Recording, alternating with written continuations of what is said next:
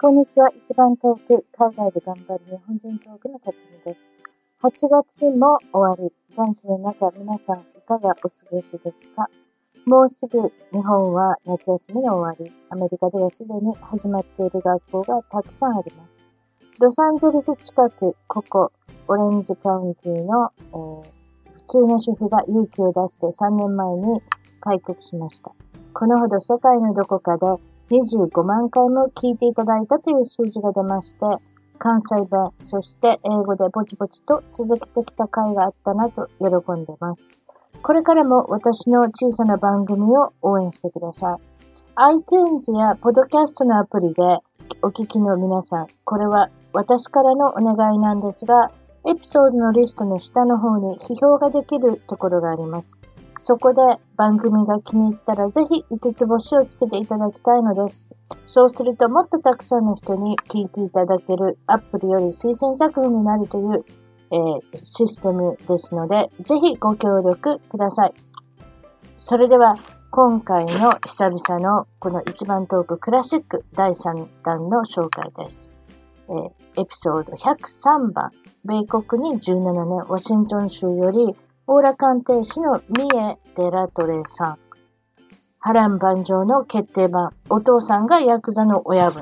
お母さんはおめかけさん。双子のお姉さんと監禁、栄養失調、暴力の家庭環境、離婚、そして再婚。今やっと外国の地で幸せを発見というなかなか激しいタイトルの内容なんですが、本当に聞きがいのあるない、えーエピソードになってます。ご主人との出会いも本当に興味のある知り合い方をされてて、えー苦楽を共にした双子のお姉さんもなんと海外にお住まいだということです。オーラオンラインでオーラ鑑定士として大活躍中なんですけれども、彼女のえーオーラ鑑定を私も見ていただきました。そのエピソードは、えーこの5つの今からご紹介する103番、そしてもちろん119番、137番、173番、177番、一番トーク .com、一番トーク .com に行かれて、えー、三重、カタカナで三重と検索していただいたら、すべてのエピソードをそこから聞いていただけるかと思います。それでは、103番、クラシックの第3弾として、お楽しみください。今回の一番トーク、海外で頑張る日本人は、アメリカ17年、ワシントン州バンクーバーより、三重デラトレさんにお越しいただきました。こんにちは。こんにちは。こんにちは。あ、はいうん。大阪出身だってことは分かったそうです。。 で、これとりあえず、これバンクーバーなんですけれども、はい。カナダじゃない。もうそっから入りますか。はい。それ、教えてくださいこれ。カナダでない。どこにあるんですかえーとですね、ワシントン州なんですけど、うんオレゴン州の州境にあります。おはいはい。はい。言ってましたね。ちょ車でもうほんの少しだって教えてました、もね。う15分ぐらいでポートランドのエアポートに着くんですよ。おおはいはい。はい。そしたら、あれですか、ポートランドといえば、これは最近オレゴマンリファナ、マリファナが合法になった州ですね、オレゴン州って言ったら。そうですね。はい。ほんほんほんほん。というこあとちはこ、ちに、はい。あちこちにありますみおお店店がありりますね。あの、はい。マリファナここで売ってます、みたいな。そうでしょ結局今まで処方箋がなかったよ、買えなかったものが、もう誰でも買えるようになった。そうですね。うん。なんか、ポートランドは結構昔からだったんじゃないですかね。そうなんですか知りませんけれども。なんかお店あちこちにありますよ。あれなんか処方箋持っていかなあかんって聞いてんけど、痛い。えーっと鎮、それ痛はあ剤みたいなの、さ。うん。多分カリフォルニアも合法になったんかなあの、カリフォルニアはもう処方箋がないといけなかったみたいなんですけど、ええええポートランドは結構前からだったんじゃないかなそうですね。うん確か、オレゴンとコロラドとかなんかそういう、あと、そうですカリフォルニねアですね。これどんどん広がるのかちょっとわからないですけれども。そうですね。ある意味でなんか、不思議な文化ですね、これね。うん、なんかね、ヒッピー的な人が多いんですよ。あななんかる、ほど、そういうことか。はうんいはいはいはい。そうですね、カリフォルニアもピッピが多いですね。はい。 コロラド知らなかったけど、そうか。オレゴンもそうなんですですね。うんそうなんですでよも。た例えば、昨日も主人とお話し、えお話ししてた、別にそんな敬語使うんで、あの話してたんですが、ご両親っていうか、こう親をしてる者にとって、ちょっと難しさに、難しくありません。今までは絶対ダメだって言ってたものを、大丈夫よって子供に言わなきゃいけないじゃないですか。そうですね。うん。これってなんか説明難しいですよね。うん。だからね、やっぱり気をつけないといけないですよね。もう簡単に手に入ってしまうんで。うちの主人なんか怒ってましたね、昨日ね。これはよく、はバカよくがない、バカが増えるとか言って。 ぽーっとした、あで結局だから、肺になるというかね、お腹がすい、お腹が空いたりするんでしょあれね。確かお腹が空いい。たあり。そうなんですハねッ。ハッピーになっうんたりするんですってよ。ああ、はいはい。要はコンサートとかでも匂ってますやん。結構いろんな人や言っっててまますす、言ってます。でもはそういう、だから、オケージョナル的なもんじゃなくなってきたわけです。別でもいいってことになったわけでい。しょそうですね。もうタバコみたいな感じで、そうでしょすうん、吸おうと思ったら吸えるみたいな。でも、タバコと私、やっぱりこのマリワナの、この、わ昨日も言ってたんですね、主人と。これは違うぞって言ってたんです。うん。やっぱり、こう、なんか逃避してしまうというかね、例えば痛かったらこれを飲めばいいとか、ああ、違うんうこれを吸えばいいとか、楽しくないからこれを吸えばいい。あんまりタバコってそういう感覚じゃないでしょ、確か。うん。うん、私は吸わないからわからないですけど、ね、私でも、うん、ならそうないです思。うんですよね。うんうん。なかなかちょっと親にとってこう難しくなってきますね。子供にどうやって教育していそうですね。ねうんこういうふうになったイコール、法律で、いや、言いません、子供って。法律で禁止だからダメよとか、そんなことしたら警察に捕まるよとか、そんなの言いません、子供って。はいはい。それがなくなったわけそでれすが。なくなるわけですもんね。うん。ある意味でね。えうえんそれで、この、引っ越しを用意されてるって聞いたんですけど、どれぐらい引っ越しされてるんですか、引っ越しというか、まずあの、カナダにワーキングホリデーっていうので行ったんですよ。うんうん。結婚してからすぐに。うんうんうんそれ一回それが半年ぐらい、まあ住んでたんですけども、それで、あと何回あるんですかえ、それから、まあ、それからアメリカに来て、アメリカでは、えっ、と、17年の間にうん10回ぐらい引っ越それしめち。ゃめちゃすごいですね。10回ってすごいですよ。 それ2年に1回じゃないじゃないですか。もっと前そうですね1はい年半ぐらいに。あ、うそう。ん。ここでもない、あそこでもないって動いたんです。そうですね。うん。オレンジカウンティーを転々として、それも子供さん付きでね、あ子の、供よ付くきでやりましたね、それだけ。うん、そうですか。それもまだ珍しいですね。そうです。そうですカナダ ね。にもいますんで、おられたってことをちょっと言いましたけれどもあ。はいあのはい。カナダの人のこの国民性っていうんですかどんなあ感じのーやっぱりなんかすごくエコが徹底してて、おはいはい。うん。で、街がすごくね、やっぱりこうみんな一人一人が、あの、ゴミを出さないっていうことをすごく気を使っていて、お確かにそうやな。うん。私もカナダ行ったことあるけど、そうやな。はい。綺麗でしょ、街とかでも。うんうん。うん。で、あのーまあ、人が親切っていうのもあるしう、んうん。で、とにかくあのー車がね、やっぱり一通のとことか多くて、街の方は。おはいはい。あの、パーキングとかも結構高かったりするので、うん。自然とあの、歩くみたいなんですね。あ、なるほど。そういうことですか。そうそう。うん、だからよく歩きますよね、あの、カナダの人は。う。うー。うんん。アメリカだとあの、ちょっとそこのスーパーに行くのでも、必ず車出したりするじゃないですか。同じ駐車場でも移動しますよ。うん。一番なんか店に近いところに止店めて。の近いところに。例えばここで何か、あわかるでしょスーパーの前に止めてて、あ、あそこに用事があったなって、ターゲット行かなあかんって、同じ、もしパーキングのえー駐車場だったら、それで動きますよ。まあね動きますよね。確かに広いですけどね。うん、広いですけど、うん。ね、でも、アメ、スーパー、あの、カナダはもう本当に、あの、エコバッグ、なんか手にと、手に持って歩いて、うん近所のスーパー行って、あの、野菜買って、それに入れて帰ってくるみたいな。なるほそんど。な健康的ですね。ということは、健康的ですよね。うん太い方がいないってことでしょうね。よくあるそ。うなんですよ。あの、アメリカって私もちょっと太いんですけど、 わた 私もぽっちゃりしてますから。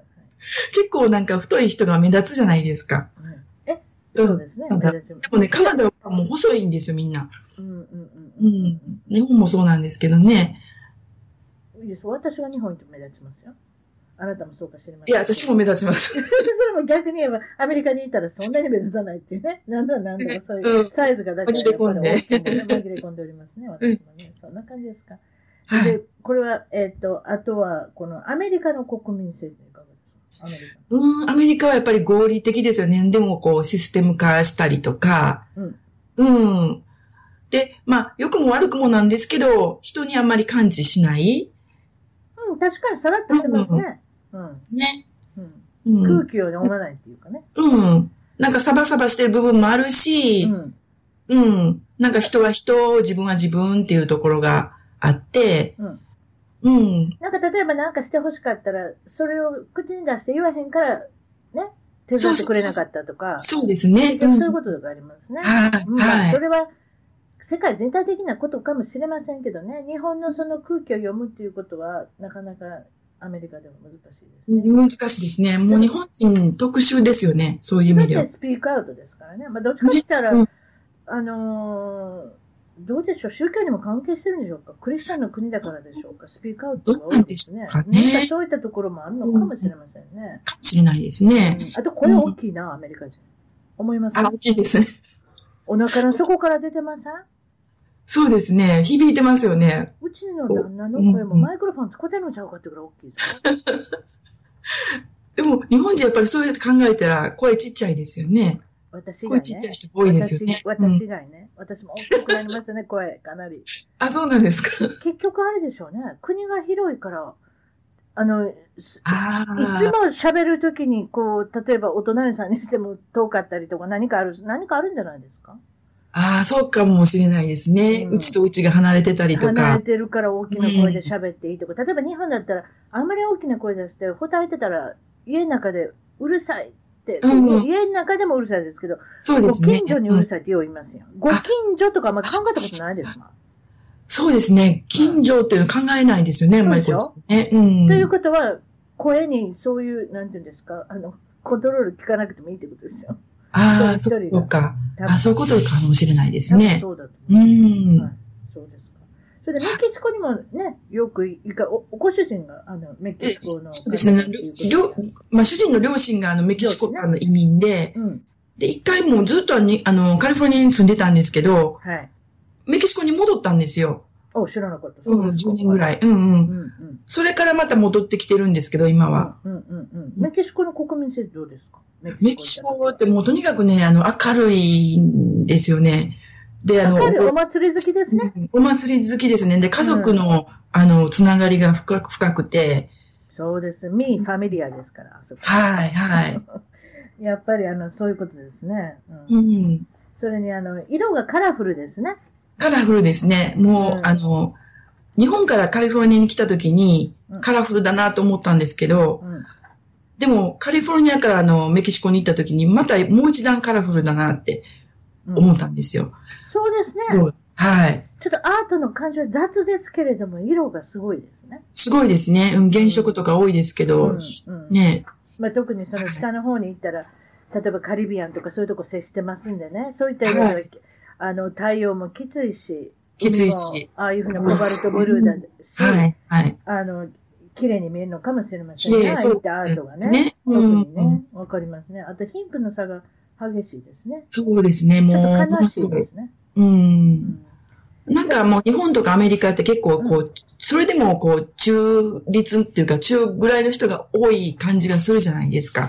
そうですね。そう思いますね。うん。ね、あの、ホームレスの人とかもいら、いる、いりますけど、いますけど、うん。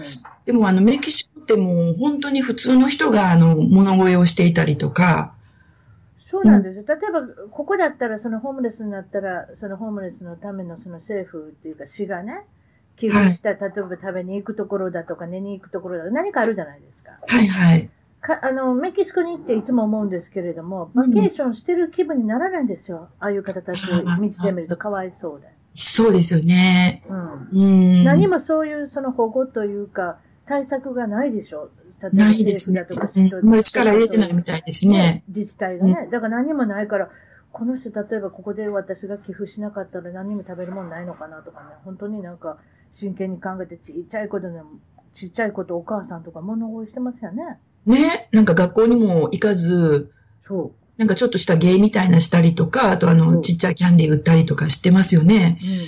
うんうん。ほんでものすごい小さい人でしょああいう人って、いろんな人いはりますよ、メキシコの人はっいて。、はい。背の高い大きな人もいれば。でも、高いものをこうしてる人って、なんかすごいちっちゃい人じゃないですか。そうですね。あの、メキシカンインディアンの人が多いインディアンですねあれね。うん地元、地元っていうか、まあ、現地、現地。はい。現地の、現地民なでんかすよねお、お。母さんも子供みたいになってますもんね、ちっちゃくて。そうですね。ちっちゃい人が多いですよね。うん、そうですか。うまあ、そんん。な感じで、それで、いつも、あの、うちの番組の名物で、失敗談のお話なんですけれども、こはれいち。ょっと教えてもらってください。これ、あはい。あの、これはあの、うん、そうですね。あの、メキシコのグアナファ島っていうところにちょっと遊びに行った時があったんですよ、家族で。はいうん。そしたらもう、そこであの、屋台みたいなお店があって、あの、そこでタコを食べてたんですよね。容器ありますそしたらね、そあそこ にはね、そういうものが。で、でそしたらな、多分そこのサルサだったと思うんですよ。うん、こうれ日本んの。人はタコって言ってもらうのは、タコのハンチャーのことを思ってるわけじゃないです。あはい。た、 タコタコスって言うてた方がいいのかなタコスですそね。う私もタコタコって言ってたら、うん。タコって何それってハポン足のタコっていうね。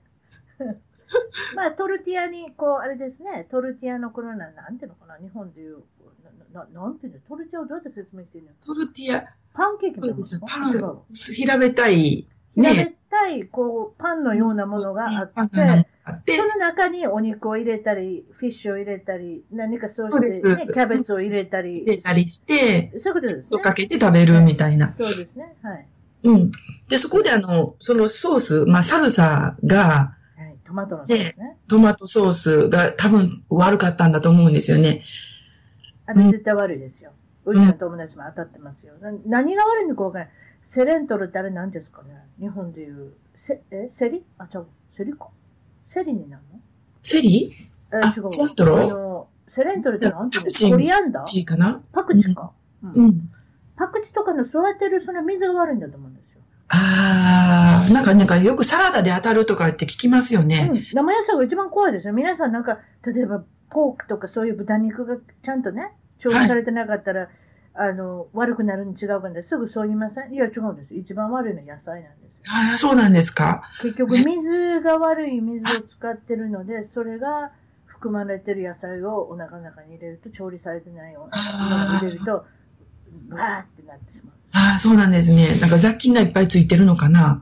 うん、できつかったんですか誰が一番もうきつかったですね。もうあの、当時5歳の娘も一緒に行ってたんですけど、もう5歳の娘が夜中にもう吐き下すわ、あの熱出るわで、おう結局そのホテルから、あの、夜中にね、うんホテルのあの、シャトルバスを出してもらって、うんあの、緊急病院に連れて行くってことになってしまったんですよ。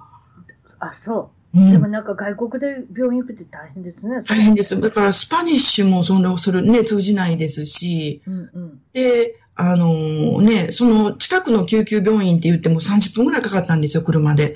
おうおう。うん。で、夜中にそのね、救急病院に行って、うん。まあ幸いあの注射一本打ってもらって、もうそれで、あの、吐き気とか、そういうのは止まって、翌日にはもう元気になってたんですけれども、うんうんううんん。。まあ、体からそのどこか出たら、まあ、自然的できに、たまはあね元気になるってことでしょうね。うんそうですか。で、これメキシコのお話なんですけど、メメキキシシコの警察っていうのが結構、そうですね。もう、なんていうんですかね、もうお金ですよね。あ の、でも結構お金出せばなんとかなるんですね、あの国ってね。そうなんですよ。だから止め、からしいですけどね、それって結局ねでも、ギうャんン。グだとか、マフィアだとか何かそういう絡みがあるんでしょ、多分ね。多分あるんだと思います。だから、あの、そういうの、あの、やっぱマフィアとかも怖がってますし、警察自体が。そうでしょうね。うん、取り締まらないといけないんですけど、怖がい、怖がってますし、うんやっぱりあの、警官とかも殺されたりとかし死にたくないからね、とりあえず、結局死にたくないっていうだけですよ。はい。うん、やっぱあと、家族も守らなあかんしね。そうなんです。そうしたでらやっぱ、腐敗する警察ってことになってしまうんでしょうね。あれりね、うん。で、警察だからといって、あの、メキシコではその、特別給料が高いとか、そういうこともないらしいんですよ。うーんな。なんか、まずいこと起こりましたえっ、と、私、そうであすの一回ボーダーで止められて、うん。うん。あの、そこで、あの、パスポートは持って行ってたんですけど、うん、 ID をね、あの、主人、あ、ID をうん持ってなかったんですよ。公共で国境で。はい。なんか財布をね、私忘れてきてしまってたんですよ。うん。うん。でも、まあ、主人が運転してたしう、ん主人は ID 持ってたから、うん。大丈夫かなと思って、私はパスポートも持ってたので、大丈夫かなと思ってたら、うん。パスポートと私の ID まで出せって言われて、うん。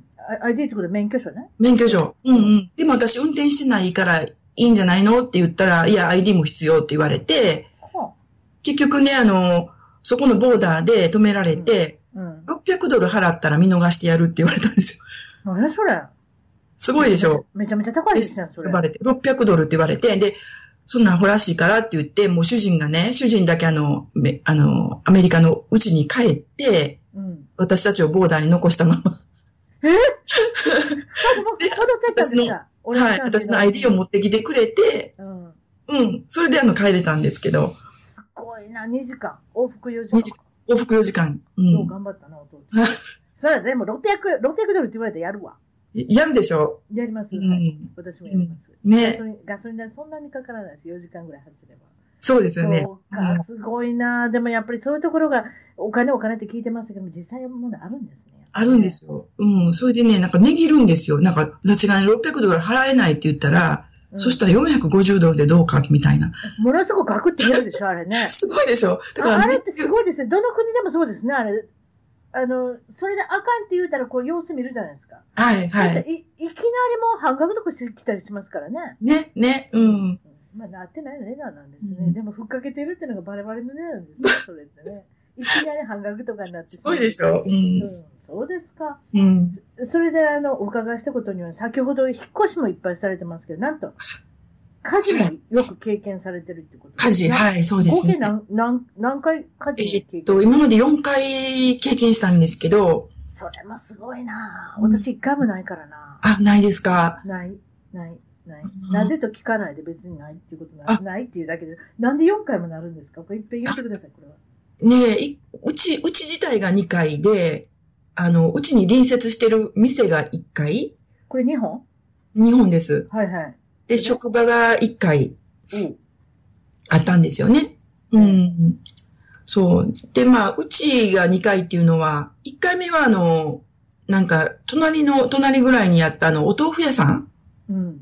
お豆腐屋さんのなんかバーナー、焼き豆腐作ってたみたいで、うん。うん怖いな、あれそな。こからなん焼かき豆腐作り方見た引ことある火してけきどたみたいなんですよね。 それで引火さん、怖い。はい。そうですか、迷惑もでちすねろんあって。はい。はぁ豆腐屋も全焼。あなたのとこも全焼えっ、とね、半生ぐらいだったみたいです。はそうか、そうか。うんねであと二回もう一回はうあとん。もう一回はあ、あと2回目、うん二回目は、あの、私が高校2年生の時で、うん。はい。その時は、あの、1階で、あの、おばあちゃんが、あの、石油ストーブうんに火をつけて、部屋を温めようとしてた時に、うん。なんか石油に火が入ってしまったみたいで、うーん。インカですか。そう、引火して、それであの、バーってもう燃え広がったんですよね。その時も全焼だったんですけど、あれって冬場やありますよね。ものすごく乾燥してるから、やっぱ冬場、ものすごく燃えますもんね。でもよう考えたら、石油ストーブって怖いですね。い怖いですよ。うん、怖いです。。そうでか、まあ古いのだったから多分こうね、いろいろ、あの、周りに石油がちょっとこう、ね、染み出してたりとか、うこんう出てあたりなんかあったのかもしれませんね。ねうんうわーでもあなたも助かったわけですよ。おばあちゃんも助かったし。そうです。命が一番大切なんでね。うんそうですか、でもいろんなものが全部すべてすべて消えてしまったってこと消えました。あの、全部絵とかも、ね、ずーっと書いてきたものも全う部わ、ー大変。消え写真とかね、あの、レコードとかもうん、全部焼けてしまって、うん、そうか。はい。それは大変。そうですかう。んそれで、えっ、と、食、えー店が一回っていうのは、これ、はいい。あの、お店が夜中に燃えたんですよね。うんでもまあ、店閉めた後で、あの、私たちもね、自分のお家で、ねうちで、うちの方で寝てた時だったので、うん誰もこう、怪我とかなかったんですけども、うん。うん。でも、お店自体はもう燃えてしまって、それはちょっと原因不明でね、不審火か。はい、不審火だったんですけれどうーも、ん。まあ、わかりませんからね。なんか、ポイポイ捨てのタバコとそか、うそんなのもあるじゃなないんでですすよ。か。は日い。本なんかね。だからもう、それはしょっちゅうですよね。不審火とかって、うね。ん。ね、出社の人はそういうふうに言ってました。あの、うん、タバコのポイ捨てかなって言って。うん。あるでしょうね。あと、職場っていうのは、これ日本ですかアメリカ。日本です。はい。これで、日本。私自身がこれ体験したというよりは、もう、あの、私の双子の姉うん、うん。が、あの、被害を受けた。ですどうしたんですかお姉ちゃんがどうやって被害を受けたあ、私と双子の姉と同じ職場で勤めてたんですよ。うんうん。あの、市役所で勤めてたんですけども、その頃。うんうんで、私はあの、低層連で勤めていて、うんうん。姉の方はあの、高層連で勤めてたんですね。はいはい。で、低層連の方はもう何も、何もなかったので、その日私、全然知らずに、うち帰ってるんですよ、仕事終わって。え、低層連っていうのは別棟ってことね。別棟別棟これビはいビルのさ、ああれですね。あのそうなんです。よ。はい。はい。で、姉の方は、あの、高層連の方で、あの、仕事をしていたので、その時にあの、火災が発生して、あらら。はい。で、あの、一番上、てっぺんから、あの、その救助袋、救助袋っていうんですかはいはい。を伝って、こう、逃げ出してきたっていうことが一回あったんですよね。ああ、やっぱあるもんですね。ねえあ火災訓練とかしますけどね、日本ってやっぱりあるからやるんでしょうね。そうでしょうね。ううん、アん。メリカ来ててあんまり火事ってないから、うん。特にその、うん、カリフォルニアってあのタバコ吸う人少ないじゃないですか。そうですよね。だからだからこのタバコの、あの、なんで、寝タバコとあか、あ、そっか。そ恋っかしてとか、う不ん。審火とか、そうそういうのがないんですよね。あ、そういえばそうですよそれね。だけでも大きいんじゃないですか。日本ってそれ結構あるんじゃないですかね。あ、そうかもしれないでうす。んうん、うん、うん。まあ、そんなんで、まあ、まあ、長々とおしゃべりしますけれども、出身は大阪の吹田市の出身で、はい。で、お父さんは、私の方から紹介してくれますからね、お父さんはヤク ザ。関屋の親分。これ私、関屋関屋ってわからなくてググったんですけど、わかりまはすい今。あの、よく皆さんね、ヤクザって言うと、なんかちょっとこうね、あの、恐ろしいというか、怖いイメージがあるかもしれないんですけど、ヤクザってあの、二通りありましてね、うんうん、あのーまあ、いわゆるこう、暴力団的なイメージのヤクザと、あとあの、敵屋って言ってあの、お祭りとかに、露店を。ビジネスマンですね。結局、はい。ヤクザのビジネス部門ってことですね。それを支えてるのが、たこ焼きやったり、イカ焼きやったり、綿菓子やったり。そうです、そうです。。うん。あの、よ、要するにそういうお祭りの時に出てくるようなはでい。すね。はいうん。それをやってるのが敵屋っていう、この、類ということそうなんです。ね。それの、まあ、親分さん。そうですね。あの、関西一円のそういう敵屋をまとめていた親分お父ちゃん。ということで、はいすごいビジネスマンなんですね。そうですね。もうあの、うん。あの、小学校3年ぐらいまでしか出てなかったみたいなんですけど、うん。すごい詳細があったんだと思うんですよね。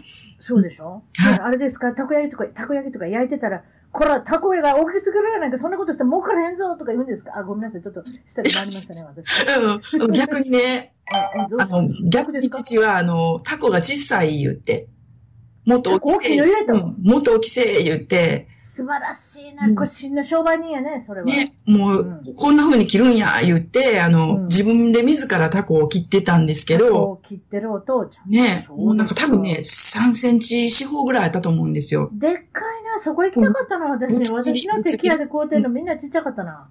うん。でも文句言われへんねん、怖いから。 当たり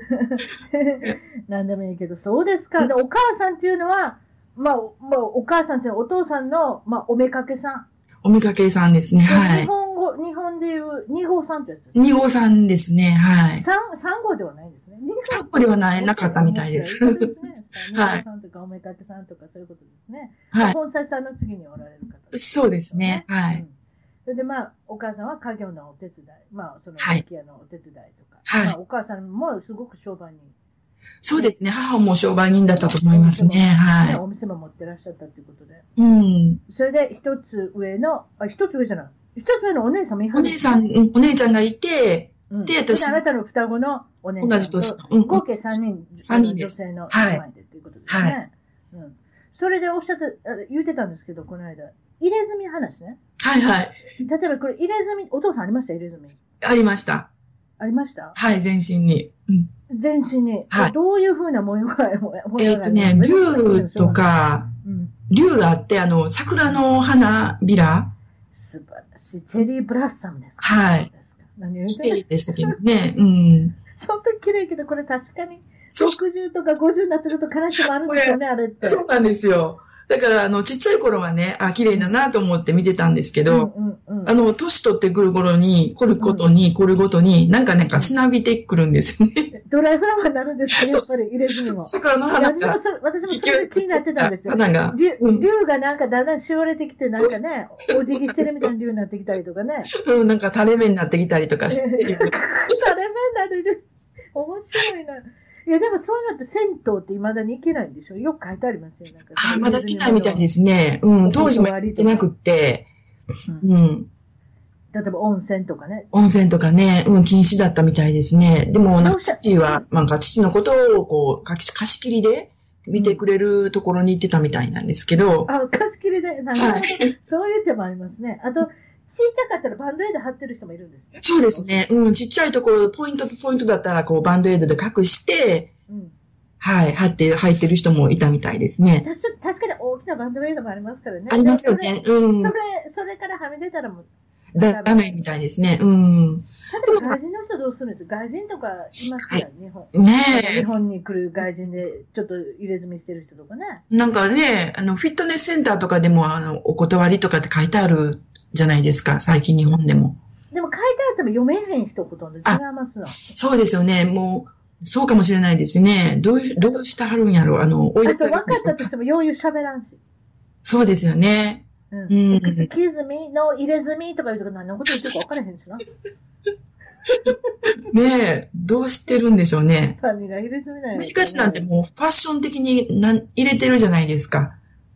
うん。こっちの子若い子結構今入れてますね。入れてますよね。うん。ねえ、なんか日本ではやっぱり、日本でもそういうことないのかなどうなんでしょうなんかちょちょちょちっちゃいのいっぱい、もう一つ入れたら二つ目考えてますもん、そういう人うもんね。。うんで。も大概二つ三つどんどんどんどん増えてくるね。減る人いません。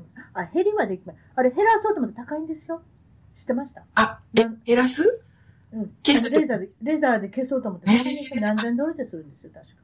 あ、そうなんです。え入れるよりも高いですかいやーめちゃめちゃ高い。あ入れるの、入れるの1万ぐらいで入りますの違いますのあんなん、多分。あわかりません。そうなんですかね。うん。勝手に私あ、考えてるだけなんですけど、モールとかいっぱいありますね。いろいろありますよね。っていううん。ことは安いんじゃないですか。それは高くそうなかいもしれない。うん。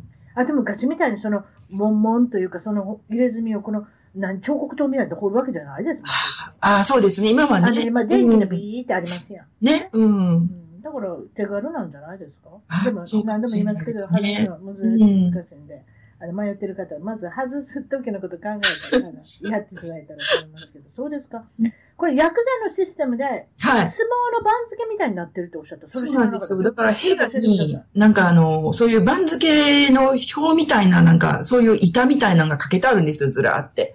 うんうんうんそこにあの、番頭とかね、うん。うんうん、なんか後名とか、実施文とか、なんかうん、ちょっと聞き慣れないような言葉の、うん、あの、書き札みたいなのがあって、その下にこう名前が書いてあるみたいな、ずらっと。こううんうんこのお相撲さんの横綱とか小結びとか関脇とか。そんな感じです、そんな感じの。うん。おーそれでだから出世したらどんどん上がっていく人もいるってこそとうですだよね。と思います。うんうん。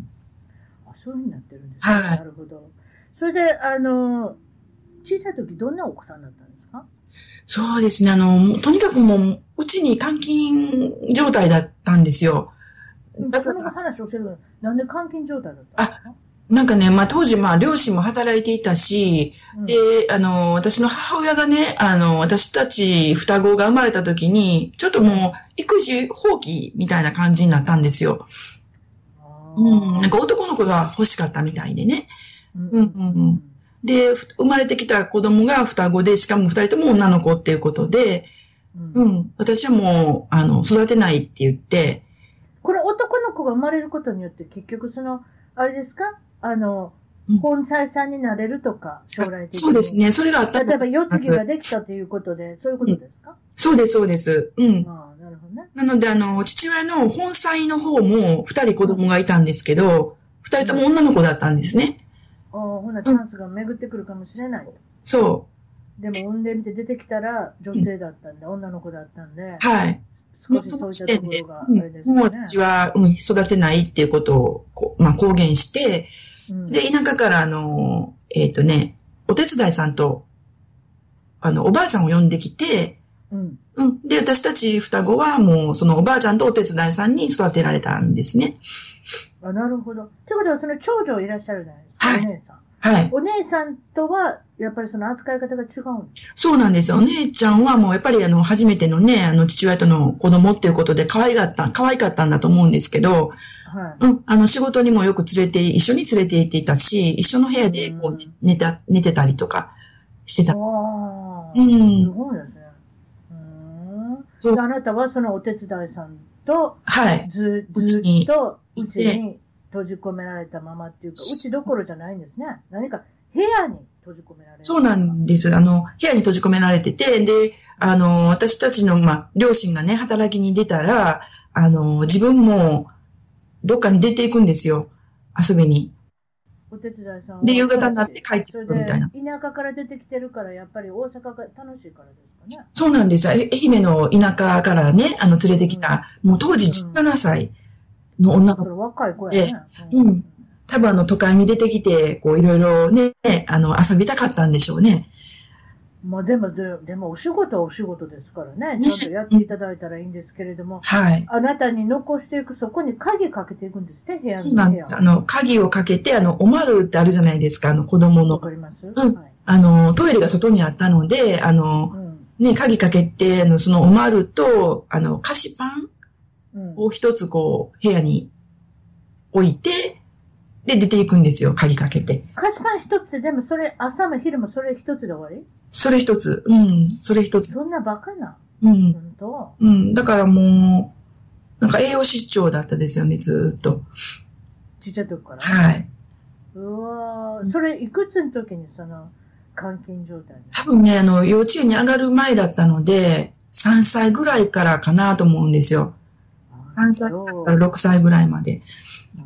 そう。それで、まあ、あえ、お水とか飲んでなさいとか、そんなみ水はありましたね。うん。水はありましたけど、お水とおまると菓子パン一つ。はい。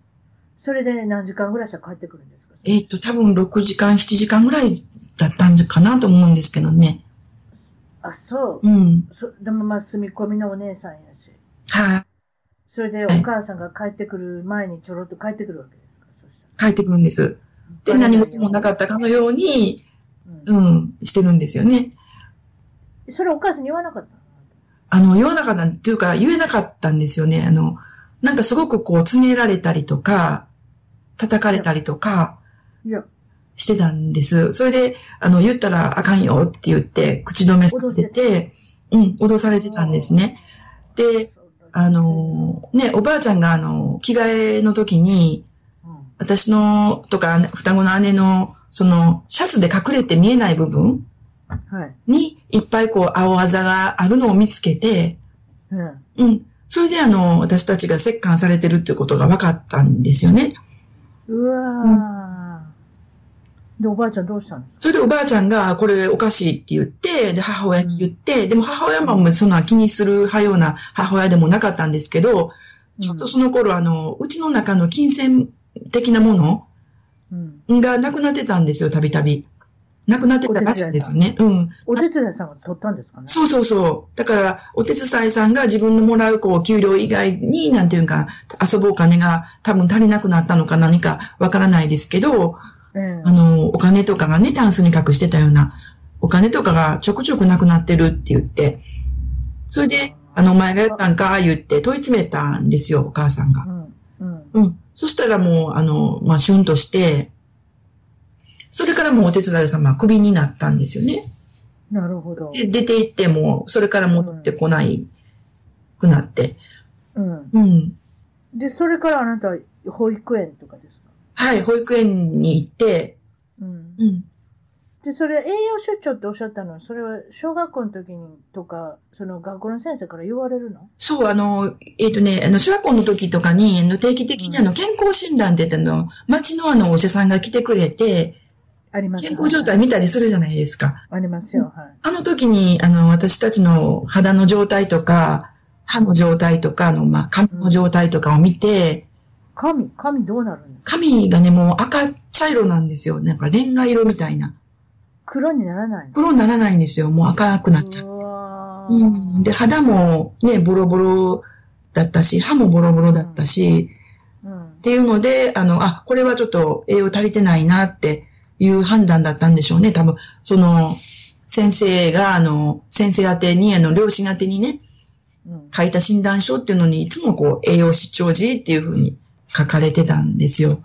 お手伝いさんがそのクビになってから、おばあちゃんが面倒見るのおお母さんも面倒見る誰が面倒見てたのえっとね、もうほとんど一人でもういることがやっぱり多かったんですけど、ほったらかしというか、双子でね。うん、双一人子で、というか双二子人で。ではいね。。うんうんうん、でも、あの、おばあちゃんがもう、仕事の、以外の時は、私たちのことを、優し、まあ、ひ唯一優しい人だったんですよね、おばあちゃうんん。うんうん、ううんうんん、ということで、やっぱ菓子パンだけで育ったから、それぐらい、あれですかね、栄養失調になったってことですか、ね、そうですね。で、おばあちゃんは、やっぱりあの、たまにね、あの、えっ、と、残りのご飯でおにぎり作ってくれたりとか、うんうんうん、そんなのはあったんですけど、例えばでも夜とかどうなんですかね夕ご飯とかやっぱ給食昼間出ますやん。まあそれはいいとして。はい夜とか夕ご飯とかっていうのはどんな感じなんですか外食したりとかするとか、なんかいろいろありますやん。どういう方だった夜は、あの、もう、あの、お父さんお母さんとか、あの、まあ、働いてくれてる人とか、従業員とかね、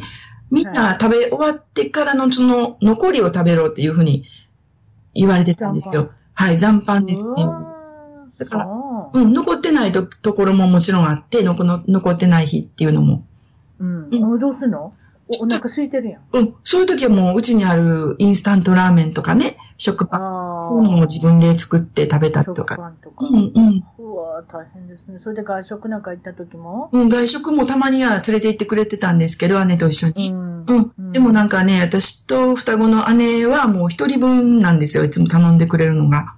な双子やから言うて一人やってな。うん、双子や。育ちだかうらん、な、なん子供かね、すごいんですよ。あの、出来損ないやけど、出来損ないやけど、なんか体は二つあるから、二人分いるから、あの、お金かかって仕方がない言って、でも、ね、あの、二人で一人分、ひ一人前だから、もう一人分しか頼まない言って、うわうんそうですだからそんな状態だったんですよね。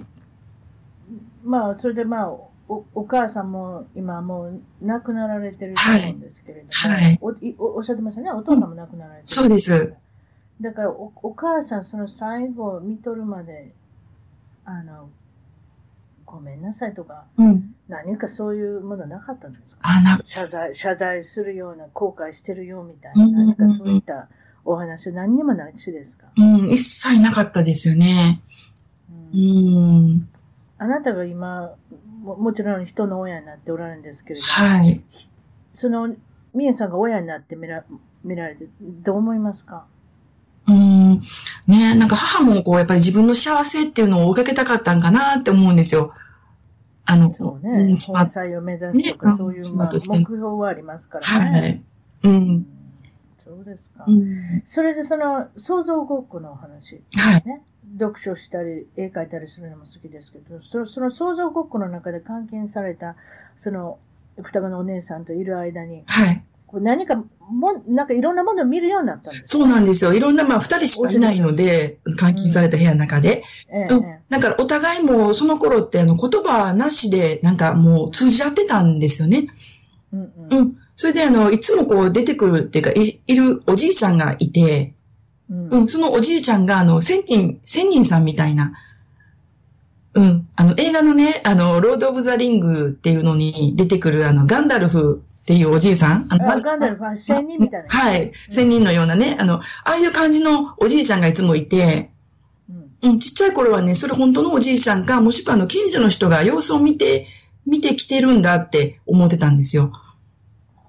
うん。でも、それからね、まあ、それが、あの、実際に私たちのその、ガイドさんって言ってるんですけど、スピリチュアルガイドっていう存在だったってことが、後からになってわかるんですけども、それはあなたも見えるし、お姉さんも見えるの。そうなんです。同じ人を見ておる。同じ人ですす。うん、同じこ人れではすま。たすごいですねはい。それで、まあ、もうそのお話はもうちょっと後ではい。詳しくさせていただきますけれども、はい先ほどおっしゃった、そのオーラが同級生には見えていない。はい。ことが分かったって言って、あの、ちっちゃい時のことそうなん思いです出よを語っておられましたけどは、どういうことですかこれはオーラが同級生に。あの、 あの、オーラってみんなに見えてると思ってたんですね。というのは私も見えていたし、あの、双子の姉も見えていたので、あ、なるほどな。それは普通やと思うわな。うん。それが普通だし、で、あの、それでも、あの、一回、あの、こう図画工作、あの、小学校の時に図画工作っていう時間あったじゃないですか、絵とか。ありましたね。うんはいはい。でその時にね、あの、先生が、お隣のお友達の顔を描きましょうって言って、うんうん。うん。で、私も、あの、お互い書き合いしてたんですね。お隣の、隣の、隣に座ってる子とね。うんうんそしたら私はまあ、その子の顔の周りにやっぱり自然にオーラも書いてたんですよね。ほう。うん。そしたらまあ先生が来て、あの、これ何書いてるの言って、ちゃんとこう、見える通りに書かないといけないよって言われて、うん。うん、えと思って、あの、見える通りに書いてるんやけどなって思いながら、うんそのと友達の絵とか、周りの人の絵を見てみたら、うん。誰もそのオーラの色を書いてないんですよね。おほな、やっぱりあなただけに見えてるっていうか、その時分かったわけ。そうそう、え、その時に、えと思って、あ、見えてないんかなってうん思ったんですよ。うーんちょっと余談なんですけど、はい。お姉ちゃんと双子やったら同じクラスにされるのそれとも話されないのいや、話されます。普通話されますよね。話されます。あれってうね。ん。ねなんだか知らないけど話してますもんね。はい。うん、やっぱお友達作ってほしいからでしょうね。他の人でもね。うん。でもなんかね、しょっちゅう入れ替わったりしてましたけど、 しょっちゅう入れ替わっあ、しょっちゅう変わっても入れ替わっても分からなかあのった。中学校の時はね、あの、私のクラスがどういうわけか、あの、休校が、休校っていうか、あの、休みのクラスが多かったんですよ。先生が病気になったりとかで。うんううんん。。だから、あの、姉がいいな、言うて。うん。それで、あの、私と姉と入れ替わって。入れ替わっても分からへんかった。分からなかそったれ面白いわ。うん。わからなかったですね。 それ一覧性やからそんなもんなんでしょうね。うん。あ、声も似てたでも、でも似てるし、喋り方も似てるって言って、それは面白いわ、本当。本本当にあの、近い友達はね、分かってるんですけど、うんうんうんうん。あやっぱそうやね。うん、普通のまあ、同級生とか、あの、学校の先生っていうのは分からなかったみたいです。うんううんん。海外に興味の、まあ、きっかけっていうんですかはいね。興味が出るきっかけっていうのははい、まあ、お母さん、お母さんがややっておられた、その、バーですかはい、洋酒喫え茶っ。と洋酒喫茶バーっていうん言っかてたんですけどはねいそそこで、どうしたんですかあ、そこであの、なんか古いね、ジュークボックスが1台、ボンと置いてあったんですよ。はい。うん。で、そこに入ってるレコードっていうのが、あの、いわゆるテンプテーションズとか、あの、ブラックミュージック今の。ああ、昔にレコードでしたね。レコードをかけるんですよね。あれね。うんうん。ええそれであの、聴いてるうちに英語が好きになって、うーん。ね、意味もわからないまま、こう、こう、歌ってたりしたんですけども、うんうんうんうん。そそうね、小さい時でに、すねあの、はい歌手にもなりたかったっておっしゃったそうなんかでら、すやっぱそういったとこうろんから来てるのかもしれませんね。はいあと、やっぱ中学校時代に、その、そうその、その当時流行りだった海外文通、ペンパルですか、はいそういうことですよね。ペンフレンドがなんと世界中に30人程度もできた。う、そうなんです。ペンパルってどこで探すんですえっとね、あの、その時のあの、月刊誌であの、ロードショーとかスクリーンとかいう、あの、アメリカの映画俳優をなんか、まとめたようかな。わかりますよ。こ私買ってますからわかりますよ。私スクリーンとロードショーあってね、絶対迷うんですよ。迷うけど、結局ロードショー買うんですよね、うなんか、ロードショーの方が、なんかね、なんかやっぱりロードショーの方がティーンネイジャー向そけうにしたそうですよね。うん。スクリーンってなんかちょっとね、昔っっぽいというか、昔というか。は、ないなんかちょっとクラシックっぽいっていうかね、昔っぽいそうでしょなんか古い映画も取り扱いすぎてて、はい。そういうなんかうん、あの、日本でアイドルになるようなソフィー・マルソーちゃんとか、そんなあんま載ってなかったでなかったですね。わかる。どっちかと俳優って飲んでなかったですね、あんまり。す。そうでしょうんなんか、どっちかっていうと昔のソフィー、ソフィア・ローレンかなんかが、あの、教師になってたりとかして、これはやりすぎやろみたいなう。ん。うん、ね。なんかそんな感じありますよね。ね、うん。でやっぱりそれでロードショーの話。そういえば、あの、あれですね、後ろの方にありますね。で、なんか海外にこう、ペンフレンド作りませんかみたいな、そんなあれ、あれやってみなかっったんですけど、実際あなたがやってみたんですね。わ私のヒーローですね。どうなりましたどうやってやるんですかあれって。あお金いらんのていや、お金ね、多分2000円ぐらいだったと思うんですよ。ああ、うんそすごい安かったんですよね。安かったことを覚えていて、うんそしたらね、なんか、ペンパルっていうんですか、その希望の国っていうのが書い書いて、うんお希望の国も言える。国とか女性か男性かとか、どういう趣味の人が希望かとか、はいはいこう、アンケートみたいなのが来るんですよね。うん。うんそれでこう書いて返信したら、しばらくしたらまたあの返信されてきて、あの、そこにあの、あなたのこうご希望のペンパルです、言って、そのリストが、そういうこと6人ぐらいやったと思うんですけど、今のようにパコーンってもうクリックしたら行くわけじゃないないんですよその時はもうんう切って、で貼って封筒で海苔、白入れて、はい。それやってた多分あれでしょ ?10 日ぐらいして行くんでしょそうです、そうです。うん。ね5ヶ月ぐらいかかってたと思いま。す。うん。それ嬉しいですね。ポストを見たら、1ヶ月後にそうなんですよはポコンって入ってたりするわけでうすよ。ん。だから毎日のようにね、もう30人もっ30人もといでてたす。。うん。すごいですうんね。30人って結構お金かかりませんのそれは1人当たり2000円とかそんなんじゃないんですかあ、違う違う。うん。あの、一人、なんか好きなだけね、選べたんです。選べんの、うんあそれすごいな。それいいですね。ああ、私もそういうお金の使い方をしてみたかった。 本当、でもあれちょっとなんか見て、あれ憧れてたけど、結局なんか手が出なかったっていうか、どうやって書いていいか分からへん。あ、なるほどね。うん。なんかそういう緊張感ありますよ。そこで、はいなんと、ツバル共和国ってどこにあるのか分かりませんけれども、ペ違うンですかね。ペンパルがいたんですうんうよ。ツバル共和国っていうのは、南太平洋のなんか一つの島そうなんですよね。うん、なんかもうなんか海面が上がってしまって、もう沈没するとか水没するみたいな感じで言われてるんですけど、その当時ね。はい。うん。いあ、もう、もう沈没したんですや、かまだ、まだしてないです。もまうだなんかかなり海抜が上がってきてるみたいです。うん。あ、そうですか。そんなとこですね。えっと、それってイタリアのベネスみたいな感じですかね。あれね。海う抜がん。まあ、ちっちゃい島みたいなんですけどね、一応共和国で首相がいそこのて、人とペンパルがすることになってどうなったんですかそんな珍しいところに。そうなんですよ。で、ツバル共和国の、まあ、方とかなり仲良くなって、女性の方だったんですけど、で、うんある時にね、あの、その方から、あの、首相が、あの、ぜひ、あの、ツバル共和国にね、来てほしいって言ってるっていう。ミエさんを招待します。そうそう。だから、あの、飛行機代そとうですか、ねホテル代とか全部ね、こちらで出します。持ちますんで、うんうん。日本の大使として来てください。そうそうそ親善大使とえと思っしてて。これまたすごいですね。でも、手紙一枚でそんなこと言われても困りますう。ね、うん、びっくりしたんですよ。うん、どうしたんですかなんかね、そのペンパルの女の子が、あの、そのツバル共和国ってあの、唯一の、あの、ラジオステーション、まあ、ラジオ局があって、ううん、そこの DJ をやってたらしいんですよね。その、若いお姉ちゃん。若いお姉さんそうが。ですうんうんうん。で、あの、ツバル共和国ってまあ、当時テレビっていうのがなくって、もうラジオだけだったんですって。あうんーはいはい。それでもうみんなが聞いてるんですって、そのラジオを。一曲しかす。ごいじゃないですか。に人気の DJ とテンパルってそう、そうみたいですね。うん。それで、で、結局行ったんですね。ね、そのラジオ局っていろんなことを話すんですって、まあ、街で起こったこととか、まあ、そうねでしょうね。うん音楽も流せば。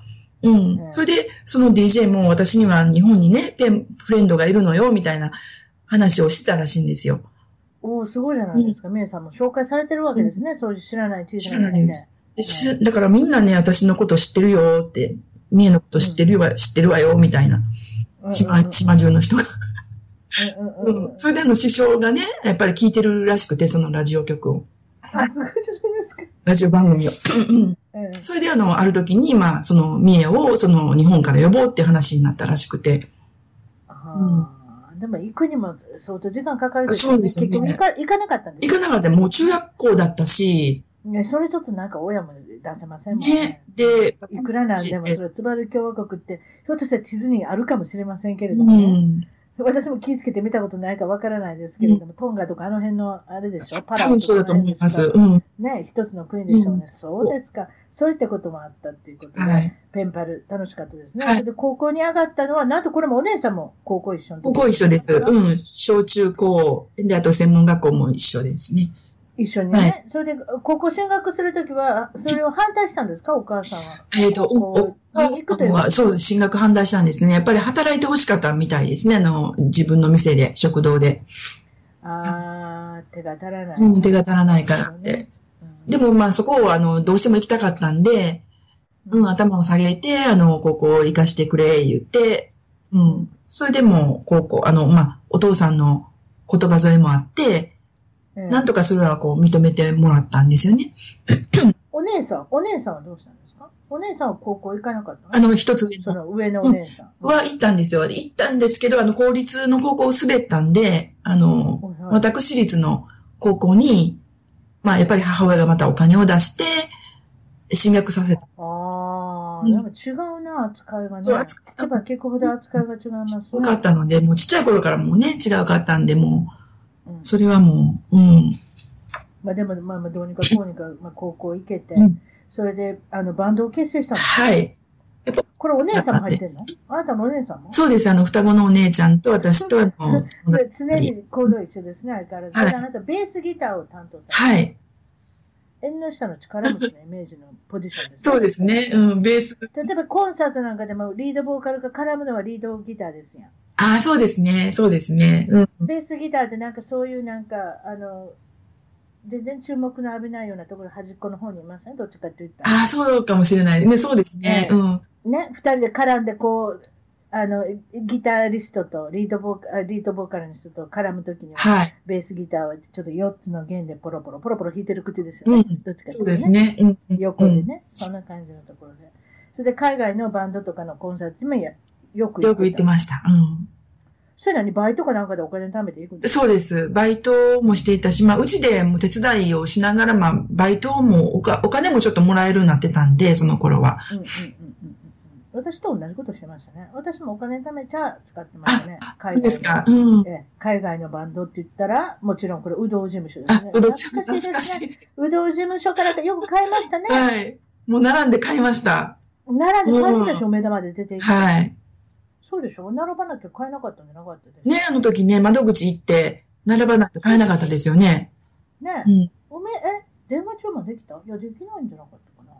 うねん。えあと、大阪城ホールとか、中之島、ああ、フェス中ティバ之ル島ホーフル。ェスティバルホールとか ね。高専年金。あと、懐厚生年金会館とかね。かしいですね。ええあの、パイプ椅子が飛んでくるとかね。あ、そうだったあんでりす。ましたよ。昔だったらスケートリンクまでやってたんですよ。なんかラサスえラサあスケートリンクまで。そんなとこまで開放したら、はいはい。座るところ、座るところがないもんやから、パイプ椅子とかいっぱいやったら喧嘩する人もいたり、あ喧嘩する人もいたあ、そうだったんですね。ああ、スケートリンクか。それは行ったことなかったかな、スケートリンクり。いや、一回やって怪我になってたから、ええなんかそんなんもありましたよ。で私、ベイスティーローラーズっていうのは初めて行ったんでああ、す。ちっちゃい、ちっちゃい時に。あそうなんですか。それも人気あ親ったでもす、親を、えーなんかね、たまにいません親についてきてる親とか。え、それですっごいいやみん女の子がキャーキャーキャーキャー言うてるんですけど、はいはいコンサート会場で親が心配だから一緒についてきてるんですよ、えー自分もお金払って。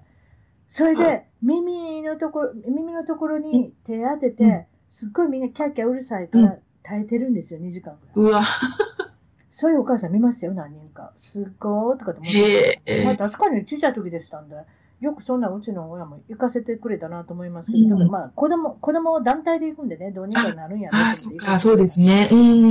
うーん。どんなコンサート行ったんですかえどんなコンサートに行か行結かれたんです構、あの、いろんなコンサート、ボンジョビとか、ナイトレンジャーと かね。あちょっとの、待ってなん だろかう。それ二つと、それ二つとも私行ってんね。ナイトレンジャーは2回行ってるし、ボンジョビなんか4回ぐらい行ってる。行ってますいや、アメリカで行ったのも合わせたら4回。ああ、なるほど、なるほど。ナイトレンジャーすごい好きやったわ。うんあんなん誰も好きじゃないと思って、あなただけで、あなたにいた、あなた好きだったん好きだったんですよ。うん。うんいいですよね。ノリが良かったでねす、うん。ね実は私2年前に行ったって知ってましたこっちで。あ、行ったんですか同窓会コンサート行ったんです。ええ、すごい。あのね、フォーリーナこの話が2時間ぐらい番組になりますね、今 日。もういいですわ。あのね、ナイトレンジャーでしょ、フはいォーリーナーでしょ、ジャーニーまで来たの。あ、ジャーニー。ええまた活動してるんですね、ジャーニーも。ええ、ジャーニーのリードボーカルの人いますか、はいはい名前名前忘れましたわ。あの、どんな、えっ、と、スティーブ・ペリー。はい、はい。スティーブ・ペリーは腰が痛いってことで辞めるんです、確か。ええ 僕はもうそういうコンサート活動できないからってやめたら、なんと YouTube のセンセーショナルな人がフィリピンからいまして、はい。ジャーニーのモノマネしてる人っているんですよ。へえそれをスカウトするんですよ。ほう。なんかちっちゃい人ですよ、フィリピンの人ですから。でもね、髪の毛伸ばせたらね、髪の毛振ってたら分からないんですよ。スティーブ・ペリーみたいに見えてくるんですよ、私も。声はそっくりなんですか歌い方これそっくりええ知らなかった。あんな独特の声ができるんですよ。へえなんか歌うまいですよね、ステイペンえね。えそれでね、2、3年前にその時行ったんですけどね、もう昔の歌やったらもう、ね、Don't Stop Believing とかでやったらもうみんなもバーってもう盛り上がりますうよ、ん。最新曲の紹介ですってみんなトイレ行くんです よ。誰もそんな最新アルバムなんか聞きたくないっていうのがね、見え見えですよそうねね。。うん。おかしかったですよ。みんなトイレ行ってますからね。まあ、まあ、そんな話はいいですけれども、でもね、ジャーニーを、でも昔のジャーニーは見たことないですね。確かに、あの、衝撃的なアルバムありましたけれどもね。そうですか。ボンジョミ、ダイトレンジャー、他何見たんですかあと、なんかもういろいろ見ましたよね。もう本当に。その当時の来るバンヘル見たコンサート、外国外国から来るコンサート、外国から来るあの、その、アーティスト、バンドっていうのを、ええ軒並み見に行き行きましたよね。マイケル・ボジャロクもソン消。せあるな、ウドウ事務所も。え、マイケル・ジャクソン行ったんいです行きました。マイケル・ジャクソン行き。たかったな。それ知らなかった。そう。うん。オスカー球場ですよ。私はね、私なんかポール・マッカートに行ってね、はい。あのバカ者がね、マリファナ持ってきたんですよ。覚えてませんこの事件。あ、知らない。成田空港のなんか入るときにねポケットなんか入れてたんですよ。ええそれで留置所入ったんですよ、あの人。で、すぐこ、あの、あの、なんていうんですか、あの国外通報っていうの なんていうのかなそれって強制送還させられる。ほう。それで私の件パーになるんですよ。いや、パーにはなりませんでしたけど、払い戻ししてもらいましたけれども、そういう問題じゃないじゃないですか。ねえ、あ、あそうなんですか。あ怒りましたよ。あでもまあ、その払い車に去年見に行きましたけど、うん。ポール・マーカー。ああ、ねえ、まだ頑張ってますよね、ポール。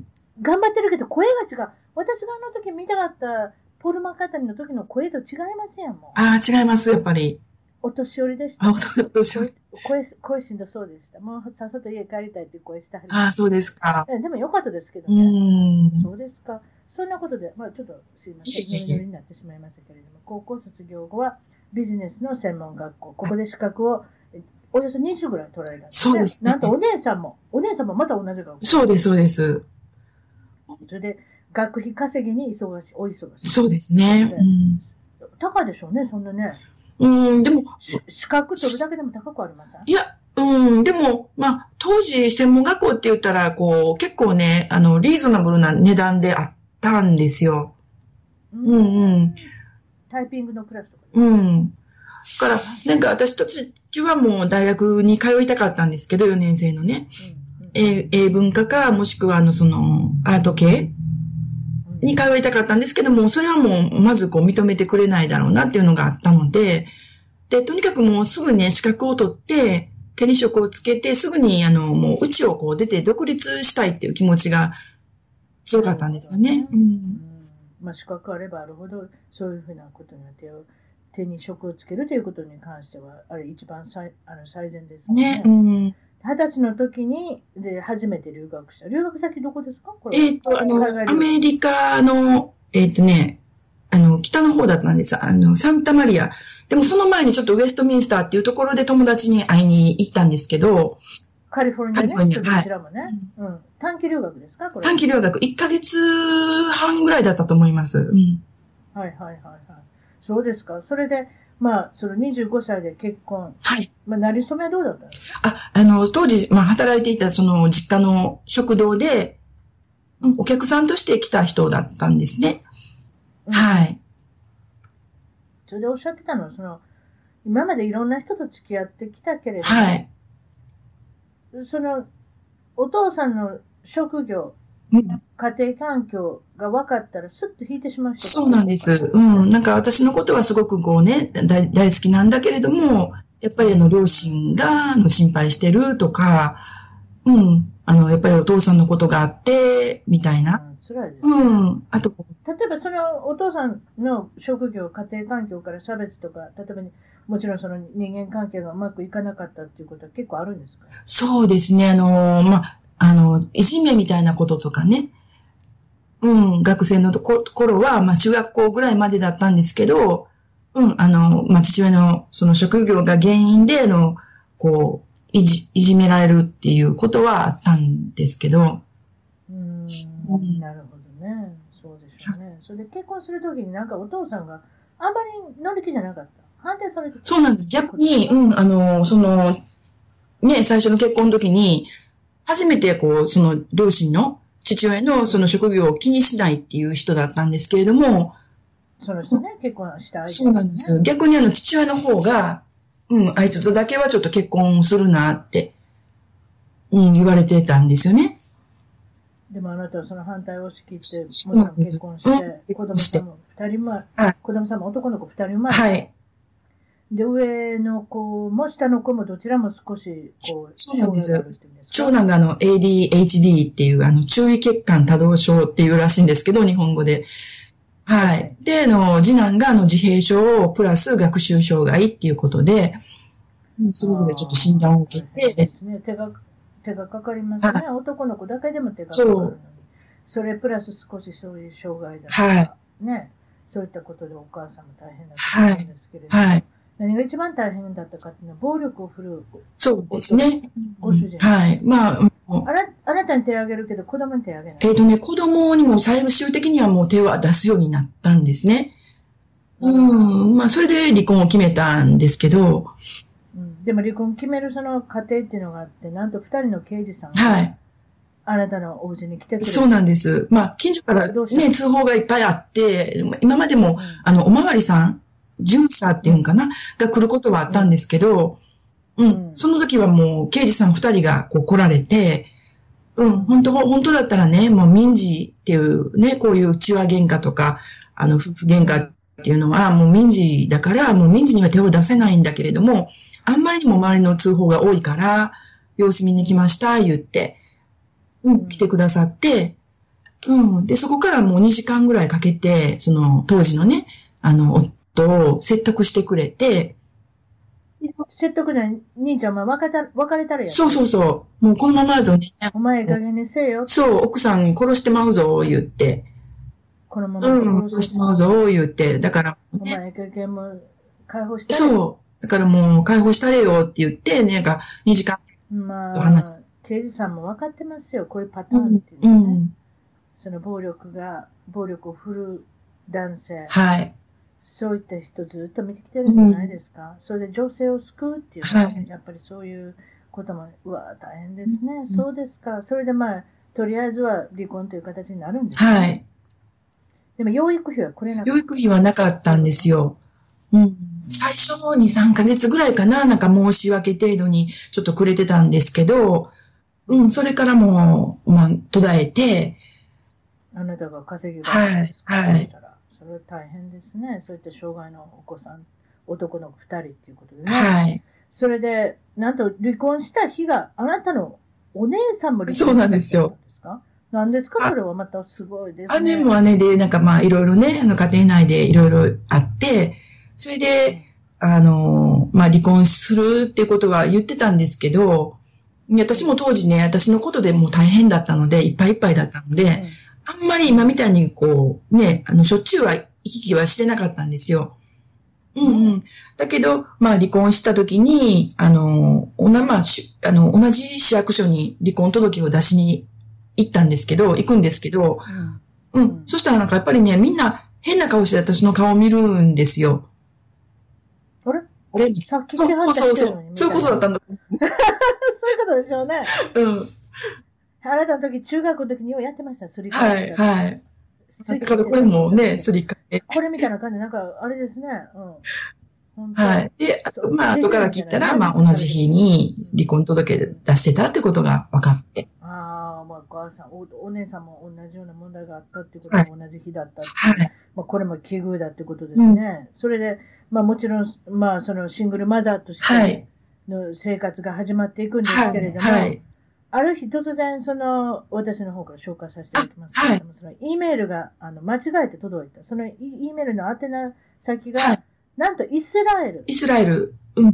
から来てた、そまあ、その時ずっと、あの、まあ、ペンパルっていうこともやっておられたので、英語を書くっていうことはずっとやっておられたみたいですけれども、突然そのイスラエルから男の方ですかそうなんですよ。あ男の子、中、当時中手紙学が校入ってて、 2年生。だからゆ14歳だったんだと思うんですね。 14歳の男の子が、まるであなたがアレニス・モリス。はあアラニス・モリセットってあの、カナダの当時ね、シンガーがいたの。カナダのあの、あの、怒り狂ってる女性ね、あの、 怒り狂ってある。じゃはあ、けい。ーって、分かったからってね、ちょっと、あの、そういうことねそうです間違いメールが来て、そうそう。血圧高くなりや、ああいう感じの歌です、は それの大ファンの男の子から、あなたもファンなんですかっていうことを、そあ来たんの手紙で受けるわけですけれども、何のこと言ってるか分からう。ない。そうなんですよ。うん。歌のことかも分からない。はい。それであなたもちょっと興味が出て、あなたも全然嫌いなわけじゃない洋楽好きだったし、まあ、友達からもね、いいねっていうのは聞いてたから、ううんん、ちょっと聞いてみようと思って。ええ、ええ、そのアレニス・モルセイさんをちょっと聞いてみようと思って聞いてみたら、お、なんといい歌じゃないかってことそうにななっんてです。よ。それで、いい歌でしたねって、その人に送ったんです。そうなんで。す。そうなんそう、だから、そうでしょうって言って、そこからなんかちょっと彼とその E メールのやりとりみたいなのが始まったんですよ。うん。で、今度なんかオンラインでファンファンの集いみたいなのありますから、ということで、そう。チャット会みたいなのありますんで、それに出てみませんかって、はいはいって言って、その中のチャット会の中の一人が今のご主人。そうだったんですよね。はい。これもまたすごい知り合い方ですね。それも日本好きなご主そ人うなんが、です。そのイベントに参加されてて、はいまあ、あなたのことを興味を持たれ、はい。それでいて、まあ、今度はまあその、ペンパルというか、なんというか、E メールの、まあ、交換とか、なんかっていうことねがああのって。アラニスのその、日本の CD とアメリカの CD の交換みたいな、うん、うんそういうのを始めたんですね。それで、まあ、あの、まあ、交流関係も、えっ、と、まあ、進んで、はいなんとカリフォルニアの、あの、その彼のお家に訪ねていくそうなんですことにったんですが見たその時は子供さんも連はれて行っい。て子供を連れて遊びに行って、うえん。そしたら、まあ、あの、ね、両親とかみんなこう、紹介してくれて、うん。そうですか。それは、初めてそのチャット会で会った時から何年後ぐらい、ええ何年後とか何ヶ月後ぐらいだったんですか半年ぐらいだったと思う。半年後ぐらいに。うん。本当。で、それで日本に彼も来日してくれた。はい。しスムーズに結婚まで行って、そうですね。うん。それで今度住むんだったらアメリカに住もうということではいアメリカに住んはで。い。でもこれは、ご主人はなんとちょっと耳がご主そうなんですよ。不自由聴覚視とが生まれつきあって、うん。はい。なんかそんなにはわ、それ、聞こえ、全く聞こえないってことではなくて、だいたい70%ぐらいは聞こえてるんですよ。あ少し30%増はえいて。なあとあの、後ろから話しかけられたらもう聞こえないっていう感じ。あ、なるほど。あ、そうですね。聴覚のテストの時そういうふうなことしますもんね。横からしたり、後ろからしたり、そういうことですか。それで、なかなかお仕事が見つからなかったから、あなたが稼ぎ頭になったそうです。ね。ずーっとあの、うんこれもまたすごいですね。アメリカに住んだこともないし、まあ、この間ね、海外留学の時に少し来ましたけれども、あんなのその、そんなんかつただけですそうで。す。それであなたがさか稼ぎ頭になって大黒柱になって、はアメリカのオレンジカウンティの方で、はえっ、と、お仕事されて、はいそして、まあ、あの、女の子も無事生まれはて、三3人目のお子さんですね。それで今結婚17年目17で、名。それで現在はは、そのスピリチュアルアーティストとして、先ほどおっしゃってた、その、オーラが見えるっていうところから、これは遡るんですけれども、そういったところで、そのリーディングをしたり、はい。絵を描いたり、うんそういったことされて、これちょっと教えてくれ、どうどういうことえーとですね、みんなまずあの、オーラっていうものを持ってるんですね、人って。うん。それで、そのオーラをの色を見ることで、大体その人の持って生まれてきた資質というのがわかるんです。で、あと置かれている状況とかも見えてくるんですね。はい。うん。それをまずこうお伝えした上で、あの、その方の抱えておられる悩みとか問題とかに、うん。スピリチュアルガイドとつながって、あの、メッセージをお伝えする、アドバイスするっていうことです。うんほう女性だから女性がついてるわけじゃないしあ、男性じゃだなったくりて、女性だったり、いろいはろいする。わけ性別がないことも多いですし。はいうんうんそういうのもあるんですか。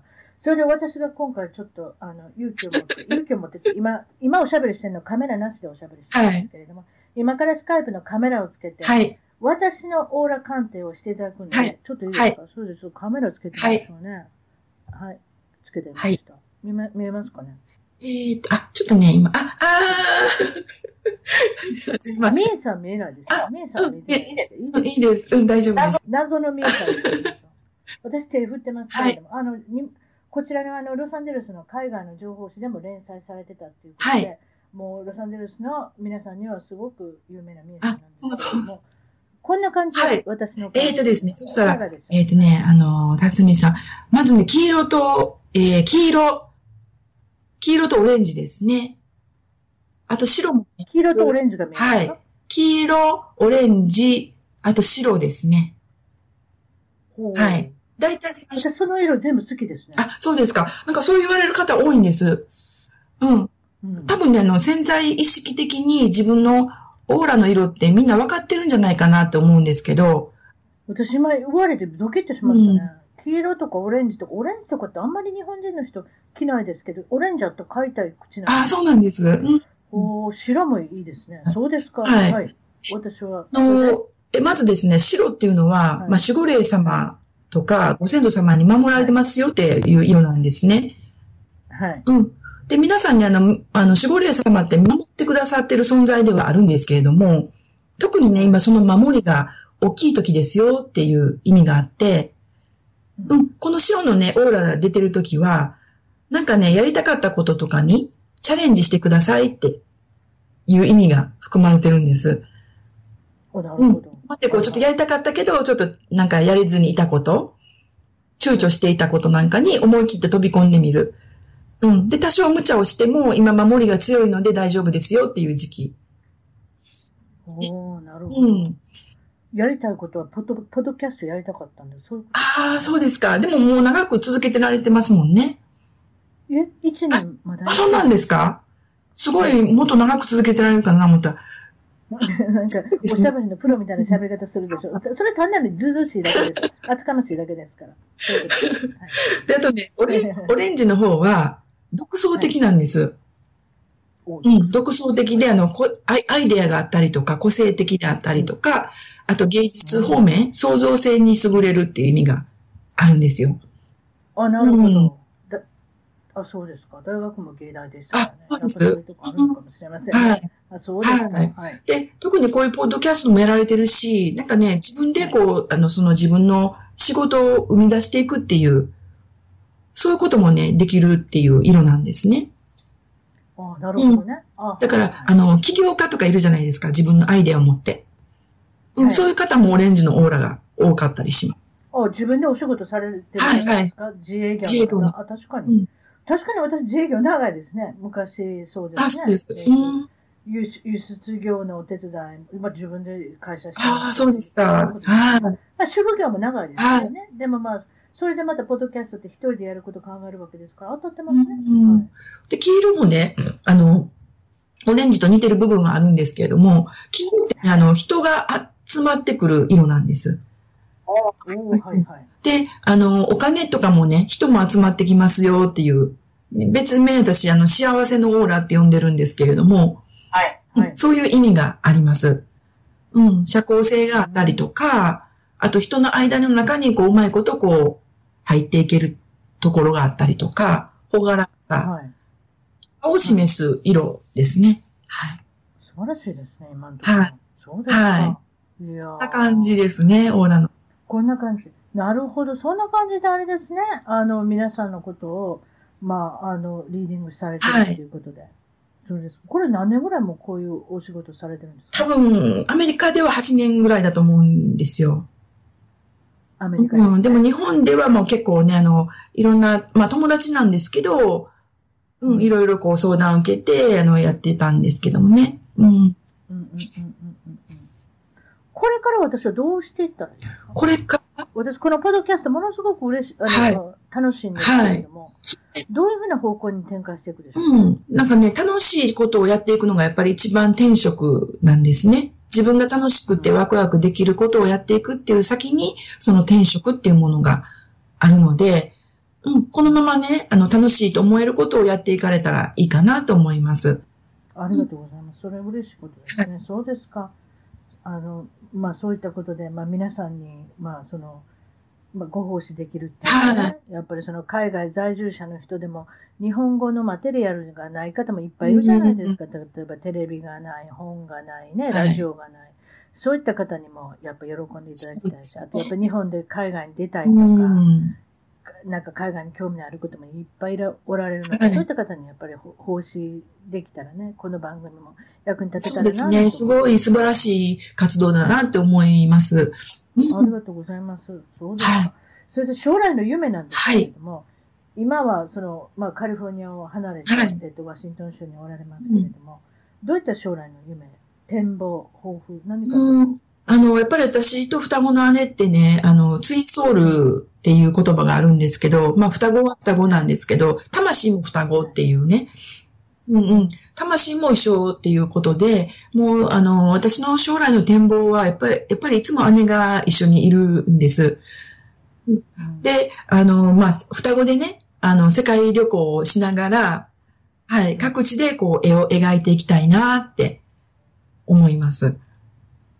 すごいですね。双子ってこれだけ一緒に、こう共に行動されてきて、同じ境遇でおられる。はい。いい時も悪い時も同じようにして、うんあの、体験されてきて、経験されてきた方っていうのは、まあ本当珍しいですね。それでなんと、お姉さんもなんと、国際結婚されたんですそうよ。あなたも国際結婚されてるそれもすごいですね。ぶつかってると思うんですよね。うん。だから多分将来的にもずっと一緒にね、何かやっていくんだろうなって思うんです。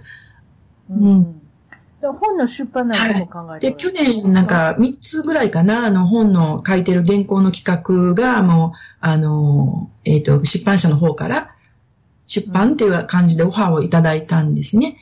うんすそごいのですね業界も今いろいろ珍あ難しいみたいで、結局私たちのその出したいっていう本と出版社が求める本っていうのとのが合致、うまく合致しなくて、あ、そうか、はいそういうこともありますよね、うんそれね。うん今、だって向こうは本を売らなきゃいけない。そうなんです。うん。結局そういうことでしょ売り手と、その、あなたが思ってるようなことと、また違ったりとか。そうなんですささ差は出てくるんですよね。